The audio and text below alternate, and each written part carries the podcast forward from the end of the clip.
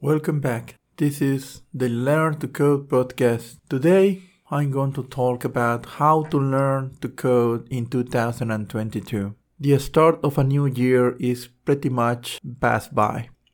We already are engaging into month of March 2022 and everybody is pretty much settled in on the new year. Russia attacked Ukraine today if that helps to locate in time this episode, I hope it helps. A sad day for the entire and especially for, anyway. Coding and programming had forged me and had gave me a lot of what I have today, not just stuff, not just money. Programming and coding are basically a part of me. I cannot separate myself from what I do to earn a living, that is a software developer, and who I am. Basically, I've been doing this for so long that I just cannot fathom what will I do if I manage to do something else. I do it out of love, I do it uh, out of obs- obsession maybe, uh, and I do it for a living. These are trying times for me and my family. But anyway, learning to code and learning to code fast it has been uh, like the, the holy grail,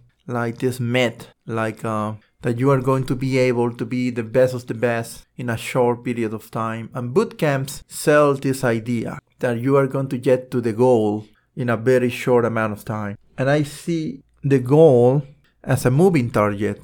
It's not static. In this um, trade, because I don't really consider it a profession at this time, this trade, programming, software development, is hard to do right and it's hard to learn and it's hard to learn the right way. There are many right ways, and the right way for everyone of for everyone is going to be different. Maybe for you, uh, I don't know you really, but uh, everybody has its own pace. Uh, in my case, I am a very slow learner and I forget faster. So in my case, I need to engage into a learning process. For example, the way I do learning, let's say I want to learn a new skill, uh, I use some of my money. I go to either Pluralsight, to LinkedIn Learning, or Udemy. Those are my three main ones. Uh, those places on the internet. They sell or rent access to courses. So I pick up one course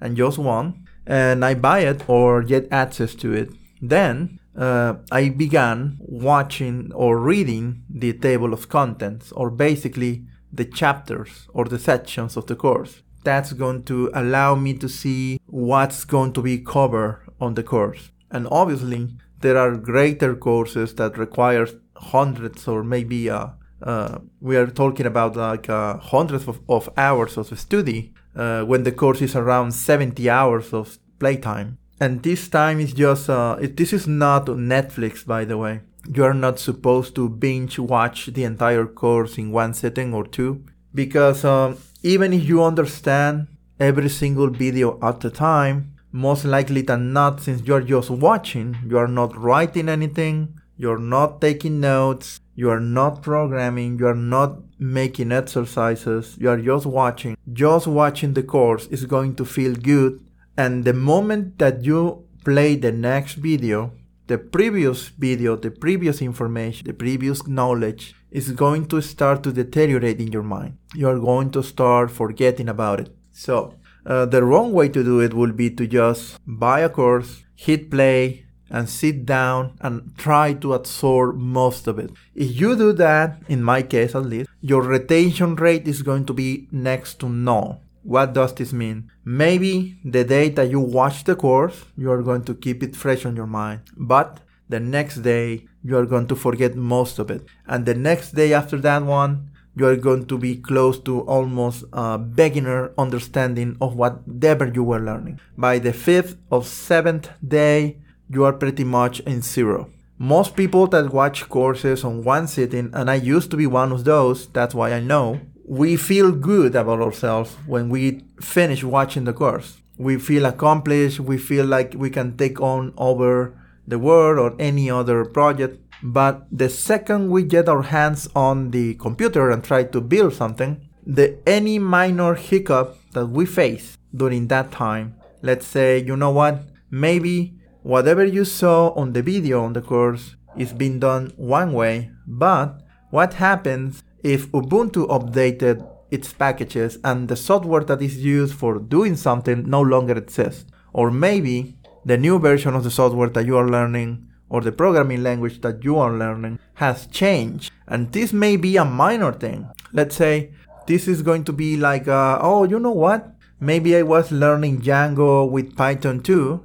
Now I, now I I just need to learn Django with Python 3, and that should be as easily as upgrading, and that's it. More likely than not, uh, version changes on either your programming language, your tools, your hosting solutions, or pretty much anything may have a, a bigger impact. Why? Because even if the version is changing something trivial, since you are actually learning and you haven't built anything, you don't have experience, whatever hiccup, whatever warning it raises, whatever whatever happens that stops you on your tracks and you don't know what to do, that's going to hit you really, really hard. It doesn't matter how trivial the solution actually is. So that's pretty much one big reason to not binge watch an entire course. But if you're not convinced and you feel confident in your memory, let me tell you this then. If you binge watch an entire course and you practice it the next day or even you binge watch one video and then practice it once, you know, the teacher is writing some code, is running some code, is executing a script, whatever. You do it right away and you're going to feel really good. And you may fe- feel or think that, you know what, maybe since I already wrote the exercise and executed the program, I'm doing good, I'm doing great. But that's a lie. Writing code while watching is helpful. Is is way better than doing nothing and just watching the course. But the truth is that just doing it once has pretty much the same effect that just l- watching the entire course and, and, and pretty much do nothing. Why? Because the second you finish executing the code, you are going to save it somewhere and it's going to remain there never to be seen again. Most of the exercises and code examples on these courses are not supposed to be working projects. They are supposed to be simple examples, for example. They are supposed to be hello world programs, uh, loop iterations, uh, how to manage arrays, or something very simple. Even in the case of projects that are supposed to have been uh, developed thinking uh, uh, in projects themselves, most of the time these projects are little games. Uh, these are uh, calculators, body mass calculators in JavaScript that are very popular, or in any other language. These are pieces of software called projects, but they are learning projects. Those projects are not supposed to be sold anywhere. Those projects are not supposed to be useful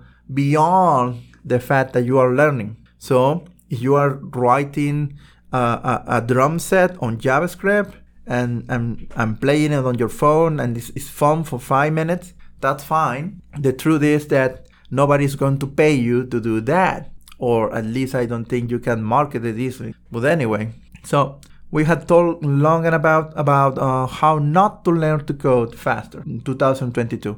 So the interesting thing will be, or the question will be, how to actually do it. Well, uh, I do have my own system that I'm going to share with you, and that pretty much works for me. The first step is, and you may uh, debate with me on this one, is get a natural notebook like uh, like a pencil and paper to take notes. And how are we going to take notes? In a similar fashion to how we take notes on a classroom, yet we are going to be taking notes on a video. So how do I do it? Well, if I buy a course about something that is pretty much new to me, I have zero introduction to the subject, pretty much uh, something like, uh, like Linux command line. Uh, at the time, I didn't really know anything about it. So I got a course about it and I got my notebook. And you may be familiar with several note taking apps, but I think that you don't really need a digital copy of your notes. You may probably not even read them more than once and twice in your life. The purpose of taking notes is not to get the most beautiful notes out there. Actually, I suggest you to I suggest you to write in the in the quickest fashion possible uh, and legible way possible. So you can write fast during during playtime. That's great. if you need to pause the video, take a pause and basically write whatever you want to take note of. That's great.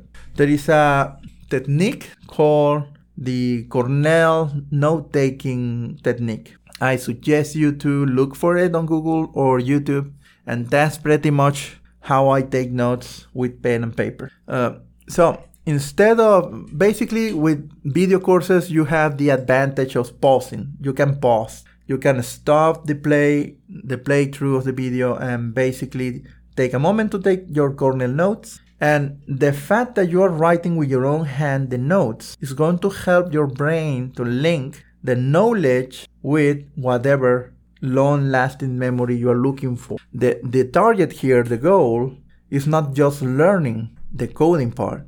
We are already doing that by watching a video. The thing is to give permanence to, to that knowledge, to avoid degradation. The first step is taking Cornell notes while playing the, the course. So the second step, after the video has stopped playing, take a look at your notes and write questions on the side of your notes. Like if you were supposed to be a teacher and you are supposed to look at your notes like answers to the question. So the idea here is to basically add the questions to those answers and write them besides, okay? When you do that, you help your brain to organize your thoughts and you are revisiting whatever you were studying. Revisiting whatever you are studying is going to help you out to get permanence to the to the knowledge, okay? Now you move into the next video and basically repeat this process as many times as you can. I'm not saying that you are going to be doing this from top to bottom in one in one go. The way I do it is, you know what? If I find it um, appropriate, appropriately, you know, I'm going to do that with every section on a Udemy course. Udemy courses more or more, um, more or less are well paced and sections are well paced in the sense that I can sit down and do this process for an entire section and take a break for the next day. Okay? So I take my notes during the playtime, I stop the video at the end, I add the questions to the notes, and then I pl- repeat the process with the next video until the section is over. Or if a section is particularly great or, or big, then I'm going to paste it myself. Maybe not the entire section, maybe so, some sections depending on how they are grouped by the subject. I mean, some sections may last as long as three hours and a half. I had seen sections in Udemy courses that last that long. So maybe one hour or half an hour is good enough for me. Now, that's the first day, okay? The next day, you are going to study your note taking. For example, you are going to pick up your notes for the subjects that you already study and you are going to create index cards, study, study index cards. You're going to find, then again, cardboard index cards that you can buy anywhere. And on one side, you are going to write down either the question or as or a subject or a concept on one side. And in the reverse, you are going to write down on that same index card, you are going to write down the answer, the definition, the concept, or the description of whatever knowledge you are trying to learn. Basically, sometimes it's useful to just copy and paste whatever is on your notes on the card. But the, the right thing to do this is to basically on one side of the card, you are going to write three to four words describing a concept, and on the reverse, the description in detail. Sometimes you may like to write or, or draw a, a diagram or maybe a picture, okay? You are going to create these index, index cards for all the previous videos that you already saw, and you are going to collect them because these cards are going to help you study. Once you finish creating your cards, you are going to pick out one, read the concept, and then in your mind, don't not reading, not, not cheating here, in your mind, be honest with yourself, describe the concept in your own words. Then turn, turn around the card and read the concept. And you need to be very honest with yourself. If the concept or the technique or the syntax that you wrote in the back of the card is not right, then put that card in a bunch. This bunch is going to be named things that I don't really understand, okay? Things that I don't know or I don't really know. And then pick another card. If that card has a concept that you already master, then put that put that card in another bunch. The things that you do know, that you master. You are going to repeat this until you are running out of cards, okay?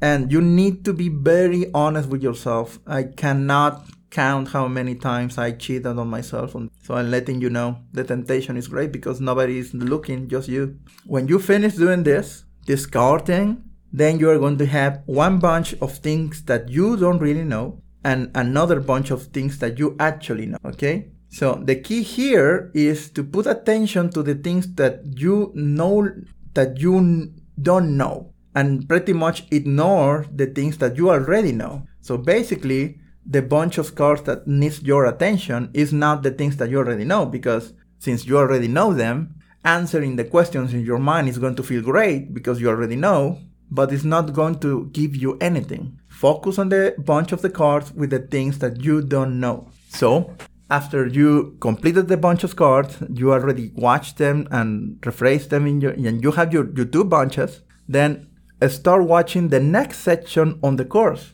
and start watching from section, whatever the name is, whatever the number of the section is, first video on the section, and take notes again about the new section. Repeat this process. Take your no- Cornell notes, finish the video, then write down your questions or your concept names or whatever next to your notes. Continue with the next video until until the end of the section. When the section is over, pick up your notes and you are going to take a break. Do not create your index cards at this time. Wait for the next day.